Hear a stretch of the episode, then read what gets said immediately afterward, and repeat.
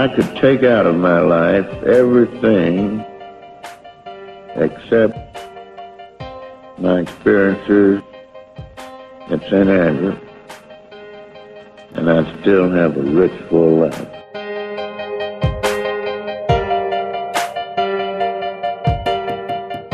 But the last tee shot I hit was more like it.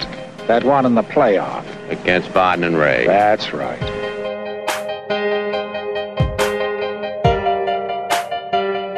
Best thing to win the Masters, you, you will be here forever as long as, as you are still alive. So that's the best thing.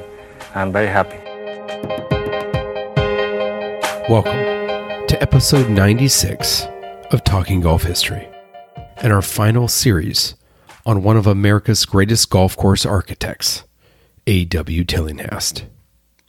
We are joined again today by golf historian, author, and world renowned A.W. Tillinghast expert Phil Young as we dive into Tilly's later years, the Great Depression, bankruptcy, and his much maligned work with the PGA of America. Before we dive into our third episode on Tillinghast, let me pose a question to you. If there was one hole that you could recreate in your backyard, at your business, or perhaps in a public park that represented the best golf course architecture, what hole would it be? I have partnered with Chris Wold to help recreate the world's greatest golf holes using synthetic grass for private residences, golf courses, businesses, and city parks. We would like to know your favorite par 3 in the world. If you could only choose one hole, what would it be? Let me know on Twitter. Just make sure to use at shistorians in your reply. From the greatest golf holes to one of the greatest golf course architects of all time, let's get into part three of the history of A.W. Tillinghast. Tillinghast, he was a man that was blessed uh, by the best of times and cursed also by the worst of times, it seems. His Mhm. design career was not immune to the Great Depression. How did the onslaught of the Great Depression affect the Tillinghast family? Um, different than anyone else really understands. Um, it- there is the incorrect fable that during the, the, the Depression, when he was on the PGA Tour, he came back and got to his home, and there was a federal tax sale going on, and he was able to stop it and, and uh, and- and then buy back the things that were sold. Well, first of all, if he was able to buy back the things that were sold, he would have paid the taxes and would have been a tax sale. So that's number one. The second thing is about two months before arriving back there to uh, uh, the PGA that he he was uh, had to uh, had to get back uh, to Harrington Park because he was going to close up his home permanently. And what no one knew at that time was he had already decided to, when the PGA Tour was over, to uh, stay out in California. Tilly had financial problems, but not the one that anyone. In 1926 or so, he decided that he wanted to make his own course for himself and have it as a club and that was Poxono, downriver from Shawnee. He bought 400 acres of land to do this on. What year was this again? 26. Oof, yeah. End up putting close to $400,000 of his own money into it. And it would end up never opening because of the depression and nobody buying the memberships that at first he thought they would be buying. And that led to personal bankruptcies in 1930 for both he and his wife. And yet, despite bankruptcies, they never lost the antiques business they had. They didn't lose the antiques in any way. They actually went with them when they moved out to California and uh, ended up uh, uh, being part of the new antiques business he had out there. They were still being sold now under a new Antiques business name. He actually opened up a new business for it. To close the old one, opened a new one. Actually survived it financially. And uh, they didn't have much. And yet they were able in 33 in November to go on vacation in Mexico for a month. So there, and, and it was after that he came back and began work at Bethpage. He was able to take a, another vacation in in uh, late 34 out to San Francisco. It it wasn't what anybody really understood. Um, he would sell things. He would sell antiques to, to so that they could manage their standard of living, which was pretty high, even still. Um, but they didn't have it as bad as as as was thought, and uh, so uh, the the family, after he and his wife passed, they had things left to them that you would have thought never would have. The the some of Lillian's very expensive jewelry. I saw it with one of the granddaughters who who has some of it. Uh, the uh, really very valuable antiques are in the homes of some of them. Um, other one of the one of the granddaughters had Tilly's golf clubs. Oh wow, that's um, cool. And they were stored behind a refrigerator until oh, I saw them. Of course they were. Right. You have to um, but yeah, it it wasn't what was thought. He built a house for his son-in-law after being um, uh, next door to him in 29 to 30.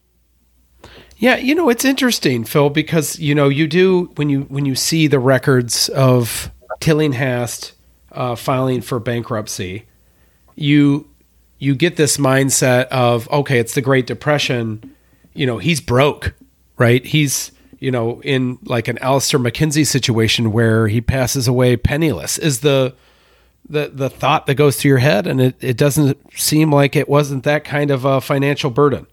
I'm sure it was a financial burden, but not the not the same. Nothing like that. In, in fact, when it, when you realize it was self caused, but not by the the rumors of well he had lived this lifestyle. Well, it, it's and, and just wasted. He well, invested. The other story being, I've heard people, you know, say he was an alcoholic, right? Which is another myth I think you bring up in the book. Absolutely, it's it's um, part of the problem is the more I, I researched Tilly, his life, his work for these past couple of decades, the more I recognize that everything that's out there you have to ignore and start over and see what is true, what is provable. And then what will come out also is where did information that was wrong come from? So go going back to that uh, wonderful Frank Hannigan article in the Golf Journal. This is an example of where well intentioned research can lead to misinformation. When he researched that article, what he did is he got a hold of uh, Dr. Philip Brown Jr., Tilly's grandson. Now, his mom, uh, Elsie, was uh, Tilly's younger daughter, was still alive. So he sent him a series of letters containing questions that he asked him, Can you ask your mother this? I mean, this was in the 60s. Nobody has cell phones. You know, it's you just uh, do it how you can, pen and paper. And so his, his grandson asked his mother. She gave him answers. He wrote it down word for word, sent it back. And that's where he got his information from a single source. Now, before I get back to why that was a problem, um, when I researched, when I decided to do the Tilly biography back in 2004, 2003, it was released in 2004. Um, I was told of, of, someone I knew I had great respect for. He had already been um, uh, signed a contract to do one. So I decided, well, I'm not going to. And the, and the person who was really pushing me to to ignore that and go ahead, uh, when I told him that, he said, look, that person has been had this contract for years and he's just never going to get around to it. And said he's never even talked to family. And that struck me. I said how can you write a biography without talking to the family? And so at the time there were five surviving grandchildren one of whom actually passed away before I could get to, to, to speak with her. Um, three from the, the, the Brown side uh, Dr. Brown, Pam, and Francie. Uh, Barbara and Marnie, knew, Marnie Lou from, from the, the Worden side. And Marnie Lou passed away before I got to speak with her. But the other four I had still to this day have on tape uh, numerous times. And, and uh, you know, they what immediately struck me, and, and in effect, I got to to uh, interview Marnie Lou because she and her sister Barbara had been had engaged in a series of letters about their family over the years, and her sister kept them. So I got to see all of those letters. And oh, that's cool. If you talk to the Wordens, you will see a 180 degree different person from when you talk to those of the Browns. Why? They're the same daughters, mm-hmm. the same, you know, two daughters from the same parents. And so that question began a search and, and for understanding for a long time ago. During the search, during my interviews, um, it became quite clear that the two Tillinghast daughters viewed their parents diametrically opposed. And again, why was that? And learning information, and I have to be delicate here because some I, I, I promised not to, a lot of some of the information from these interviews won't be made available uh, for another decade because that was my promise to. No, that's fine. Interviewed, uh, but there were problems that uh, uh, Elsie Brown had, and um, as a result, she viewed her parents in a very, very, very negative light and told things maybe she believed or not. So, were they true? Weren't they? Whereas everything that the Wordens were told by her her parents weren't just told because they lived next door to Tilly and Lillian. In fact, Barbara was always kiddingly called Tilly's shadow. She followed her beloved grandfather everywhere he went, including sometimes to to uh, courses, to antique shows, to uh, movies. He would take him her, her with him he he was beloved by them, just not the person you thought. In in explaining those things to Dr. Brown, he um, uh, he got surprised at the difference, uh, and he kept in uh, running correspondence with me for many years until uh, shortly before he died. Um, among the things that he decided was to do a little investigating of his own, and since he's passed, I can say this that he decided, since he was a uh, physician at the Mayo Clinic, uh, just as his father was, until he would go to the Mayo Clinic for uh, medical care when, when he was up there to visit them, which was about once a year. Um, he went back and looked in their archives and was stunned to learn that it said that Tilly had stopped drinking, mm. hadn't been drinking heavy, and that was eye opening to him. So, what he was said wasn't accurate. And yet, those are things that w- were the family stuff that was passed down. Yeah, so, it still follows him. Th- when that gets out there and this belief gets out there, which again, in effect, then gets supported by Tillinghast himself when he wrote about some tournaments he played in, in early after uh, uh, and into the early where they would have uh, drinking at night. Well, yeah. see, he was then, he was now, and it's and that's how that whole story came about. Yeah, if we were if we were all judged by our twenties, we'd all be idiots. In other words. Exactly, exactly. And here I am, sixty nine. I still am an idiot. So. I love it. So am I.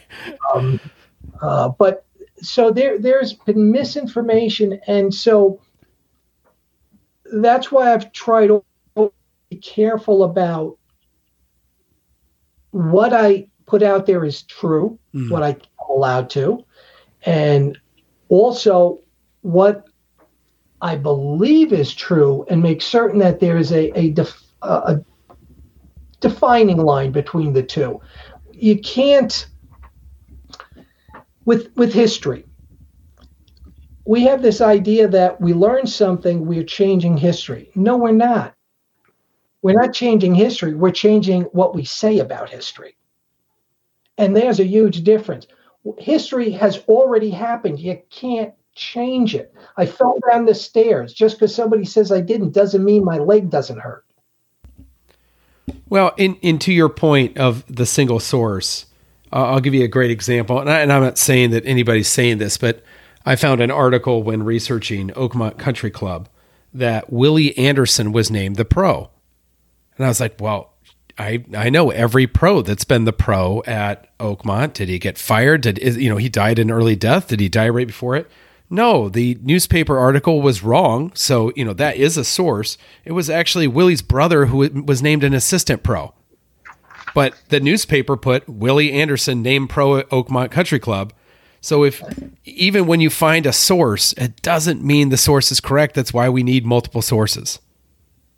Exactly. Exactly and and and you can't just even even where it comes to um, uh, who designed courses and when it seems like it should be so simple but it isn't and it's you've got to be careful you you uh, and yet at the same time you can't demand um, that someone provide uh, for example uh, uh if i say a certain course is designed at a certain time well, I haven't seen any newspaper articles. Well, what can I tell you?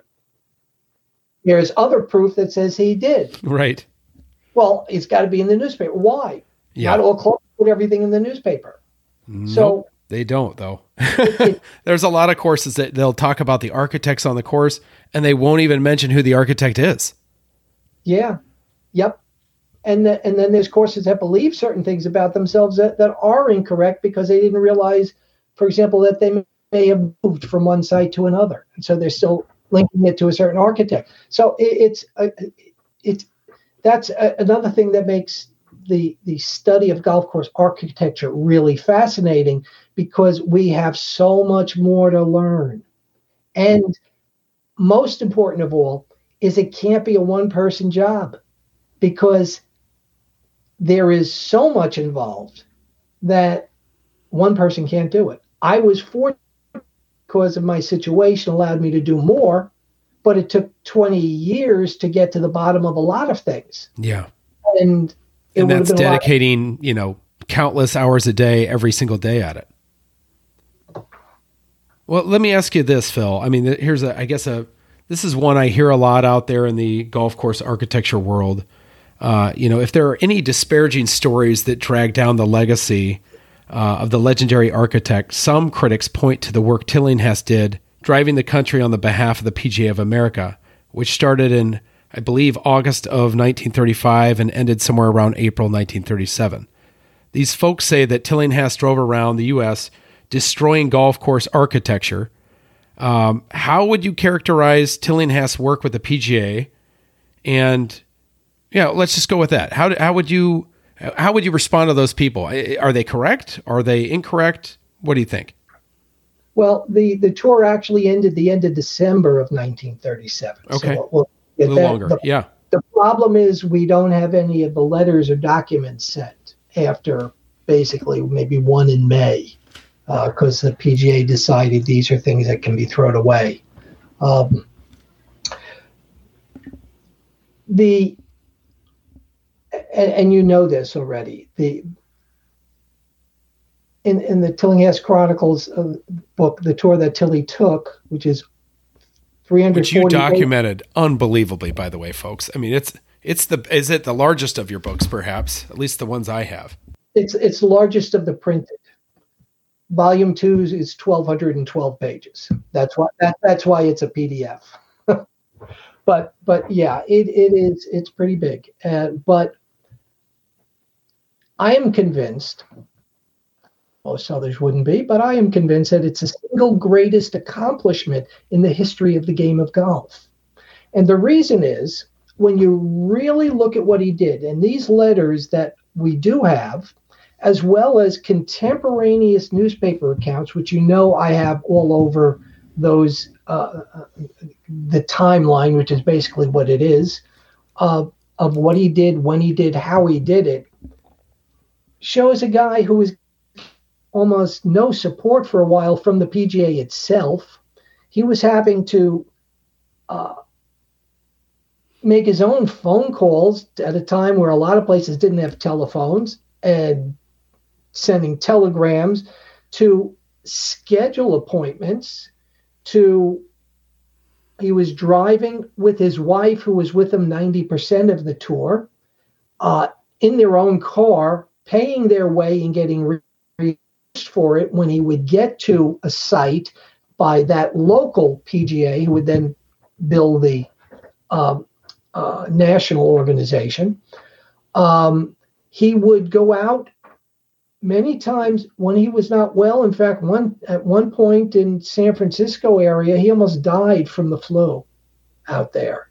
Um, he was that sick, and yet he went out and did some work before finally having to uh, take time off. Um, he had severe leg problems that he was having uh, trouble walking, and yet there wasn't a cart driving him around back then. He was walking the courses, and he was um, uh, looking at one course a day would be great. Some days he he would see four. He was answering questions by newspapers. He did interviews. He did a television interview in 1935. He did uh, at every location he went to. Uh, he held a meeting at night with the local PGA Association to go over what this was about. And he traveled around the country, not once, but twice around the entire country. He did this no matter the weather.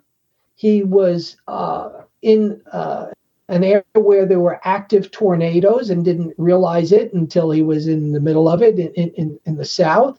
He ran into snowstorms, which kept him from uh, going the way he wanted to and had to turn around. Uh, and that fortunately helped him because a plane crashed on the very road he was driving on a few hours later. Um, he um, people he was supposed to meet with forgot it.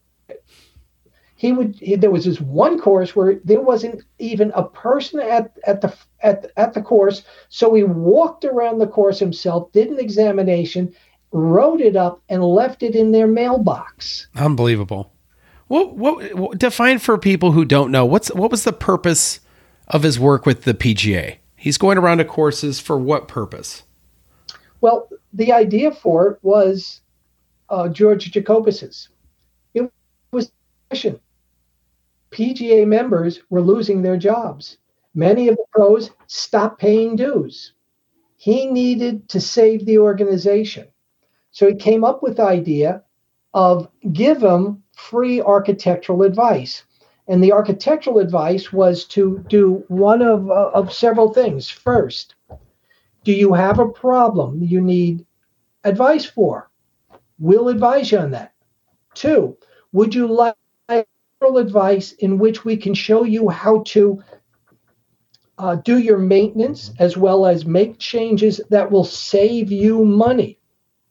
here you are, depression. You're hanging on to the most worthless job, PGA professional for a golf club at that time, right? That's one that can be done away with real quick. And you go to your board or, uh, and say, hey, I'm bringing a guy in, world class architect. He designed all these great courses. It's not going to cost you a penny. He's going to show us how to do things that's going to save us money. Interesting. So some of the designs, I, you know, he gets he gets burnt because people are saying that you know he basically went around devaluing the architecture of these golf courses when in fact you're in the Great Depression. First, you're probably trying to save the club, but second of all, by being by, hired by the PGA of America, you're essentially saying we can decrease the value of golf course maintenance but keep the professionals. If you're looking to cut costs, right? let's keep this guy employed and we can make tweaks to the golf course that will have a savings during these tough times. Is that a fair statement? That that's true. And and, and what what also is unknown by until you read the book is that Tilly wasn't the only architect who was offered this. Donald Ross was as well.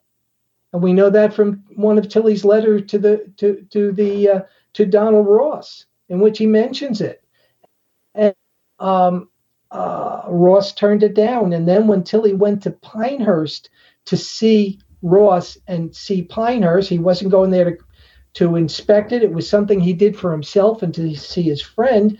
They talked all about the PGA yeah. tour and, and, what was happening. So uh, this this was um, a lot bigger than than what most people thought. Uh, uh in fact, in the beginning, they thought it would last a few months they that it went two years and would have kept going, uh, but there was a change in in the uh, associations, uh, those running it, and, and and Jacobus was out, and they decided, well, now we're going to do a different thing, and that's the only reason it was stopped. Interesting. Um, I mean, that had to place a major toll on A.W. Tillinghast. I mean, he was seemingly in his car for two years, just yep. transversing the country pulling up to places he he would have to spend time wherever he was getting maps so that he could plan on where he would go to next think about that doing yeah. that at night after walking around courses and uh, including in the pouring rain some of them in cold and heat uh, again just trying to figure out how from the Washington State to Oklahoma in 1936. My goodness, how do you do that today? Oh, big deal. You just keep going. When the light turns red, you stop, then you keep on going, right? Right. right. To, uh, today, not at back then, not at all. You had to realize, and and the roads weren't there, and and it was a simple thing like laundry. Think about that. Oh yeah, right is why washing the clothes every day. Um, it, it was really, really, really a major accomplishment, and yet he gave every bit of his being into that by being honest. He didn't just say, "Ah, yeah, do a little this, that. I'm going home. I'm tired." No, he he he really uh, examined, looked at, and gave his honest feelings and what what I found out is that there are I can point to at least 40 of these courses that agreed to do his work and agreed that it was better. Yeah. And there's hints that there's a whole bunch of others that did. It just can't be proven at, this time. Um, uh, one surprising one that that jumped out to me was Longview. This great course. Uh, so many people love it and talk about it and go to their website. The website says that uh, it was Tilly's visit in, in, in during the PGA Tour, which has made it the course it is today. Well, that's something, right? Yeah. Uh, it, it's there's surprises you learn at every turn about this. So um, he wasn't changing architecture. He was helping the architecture that was there. Sometimes that included changes Sometimes that meant Well, you know what you need. You've got to like there were a couple of courses he visited where there there was a, a danger to the way the holes were built because they were too close to each other, and some, one case crossing each other. And how do you get around that? And he designed new holes for them. And yet, not one of them did he build. He then said, get a hold of this local architect. That was his job, too, to make recommendations for local architects to get to those clubs so that they could get work. He was making work for architects everywhere. This was this was just remarkable what he did. You know, I don't know much about Tilly after this tour. Um, I guess I have two questions. One, you know, did he ever fully regain his financial footing? And then two, how did his golf design business fare during the rest of the Great Depression? He kept his footing that what it was. The move to California was difficult.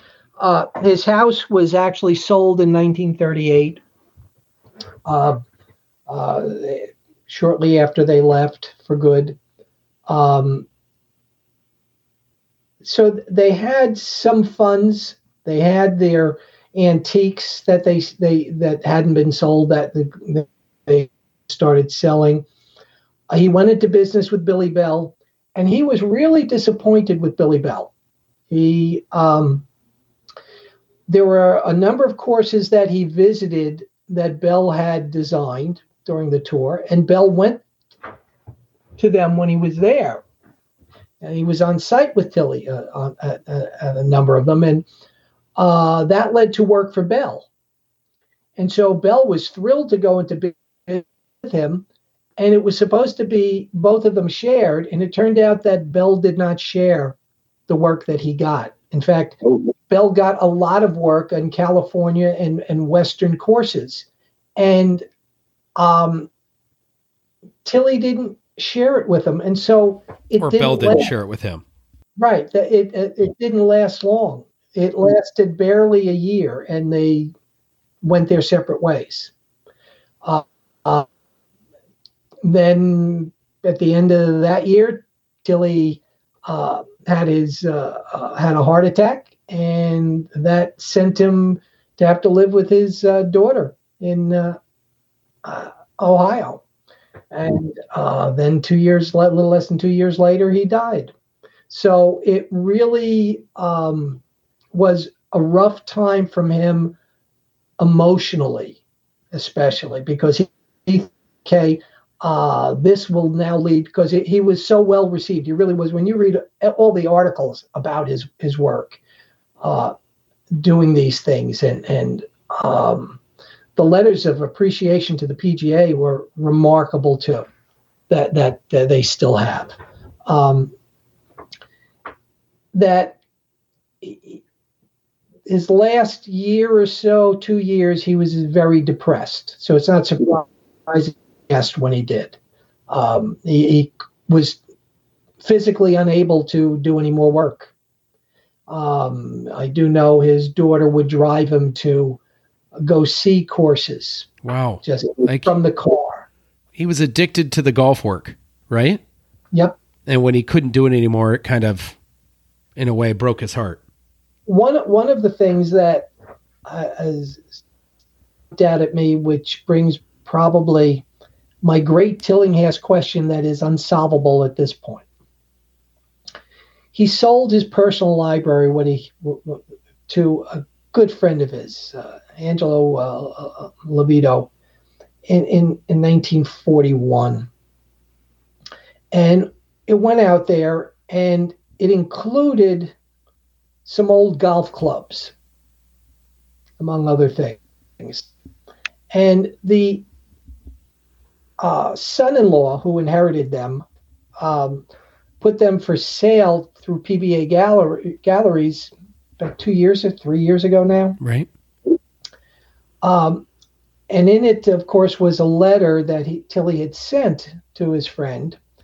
And in that letter, he mentions that he'll find when when the the you know the packages get to him, there's an old club that was given to him by old Tom Morris Mm, when he was over there. wow. And Tom told him that when he was giving it to him, it was about 80 years old, and that he actually used it in one of his victories in the British Open. Oh, wow. That's nowhere to be found. It's gone. The family didn't even know, realize what it was. Oh, dear.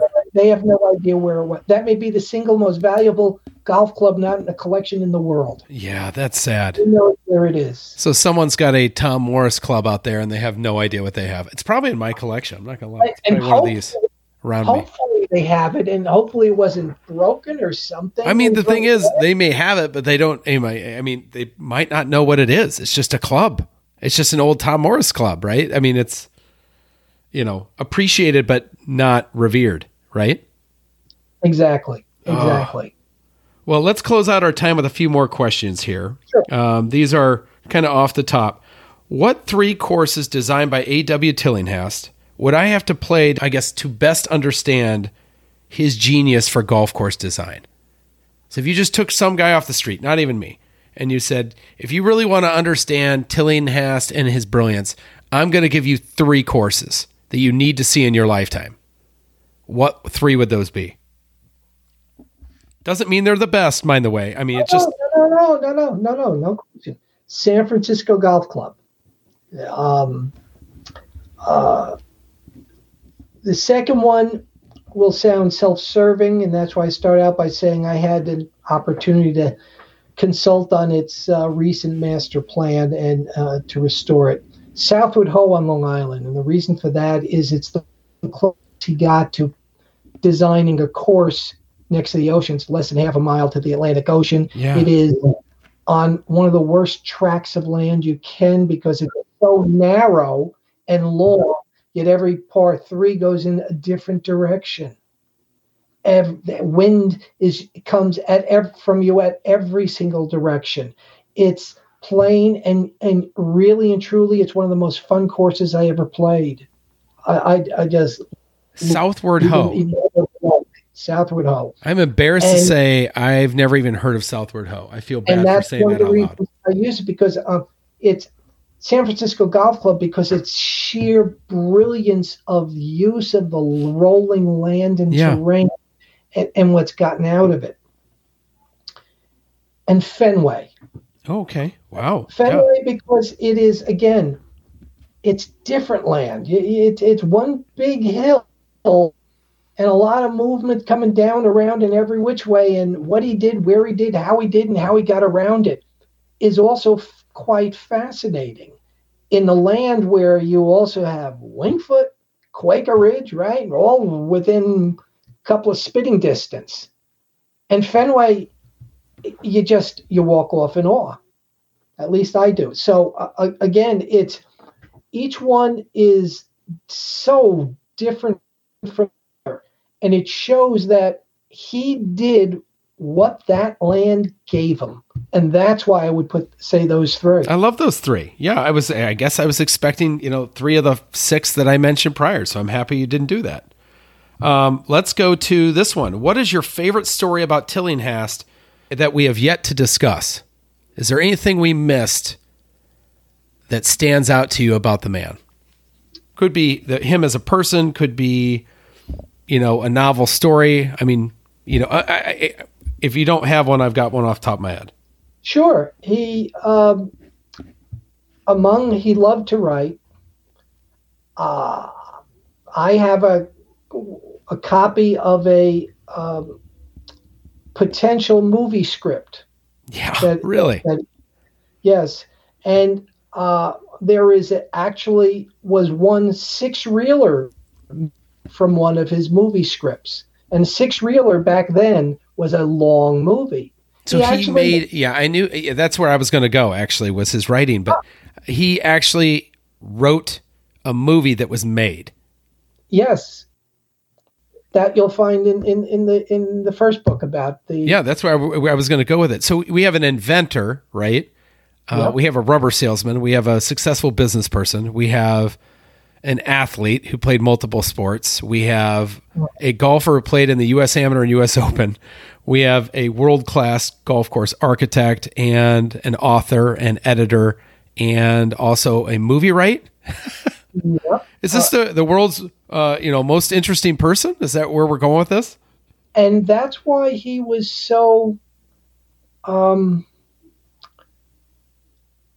interesting to those. He would walk into a room with movie stars and take over because everybody knew he had every story in the world, and and his, his he just his he was you hear bigger than life. He was bigger than life. He really was and um, he enjoyed being it. He um, he one other story that it, it's it's my probably my f- two favorite Tilly stories. One I've shared with some they they've known. I've mentioned this at uh, uh, uh, some talks I've given it for clubs. Um, because of the times we live in, and and therefore back as to how they lived back in his day, it's been thought that uh, Tilly may have been a bigot. Well, few people know, very few people, that in the Tulsa race riots that occurred, uh, for lack of better phrases, where the African American community was wiped out, basically. It was horrific. Just a few weeks after, Tilly was down there to design a course in Tulsa. And the members of the course took him on a tour of all the burnt out sections of the African American community. And he was really moved by that. He wrote about it and condemned it.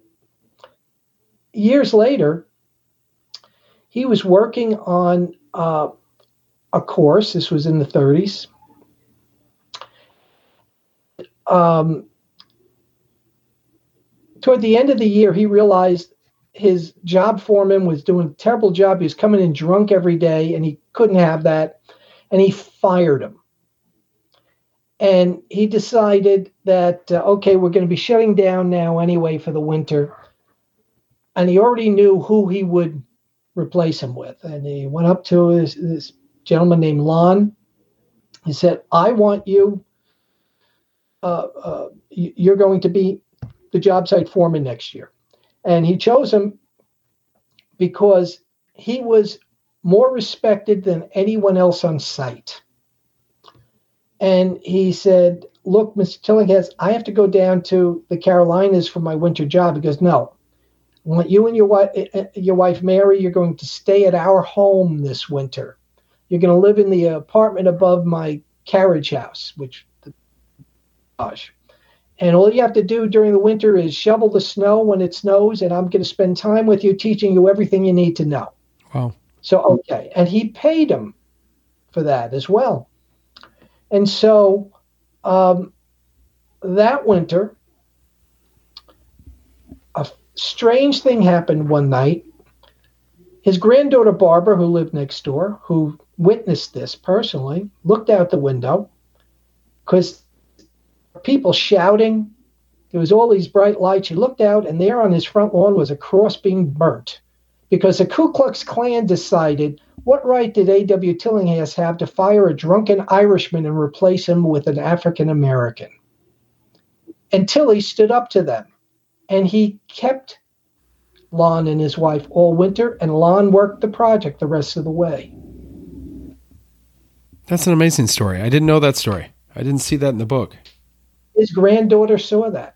That that's actually in the uh, original biography. Yeah. Uh, but my absolute favorite Tilly story that very few know about, again, occurs with uh, is, is, little shadow Barbara. Um, his wife would not go to a movie with him that had a snake in it. She was terrified of snakes. not even a movie. And um, Tilly loved, uh, oh, and I can't think of the guy's name. That's going to kill me too.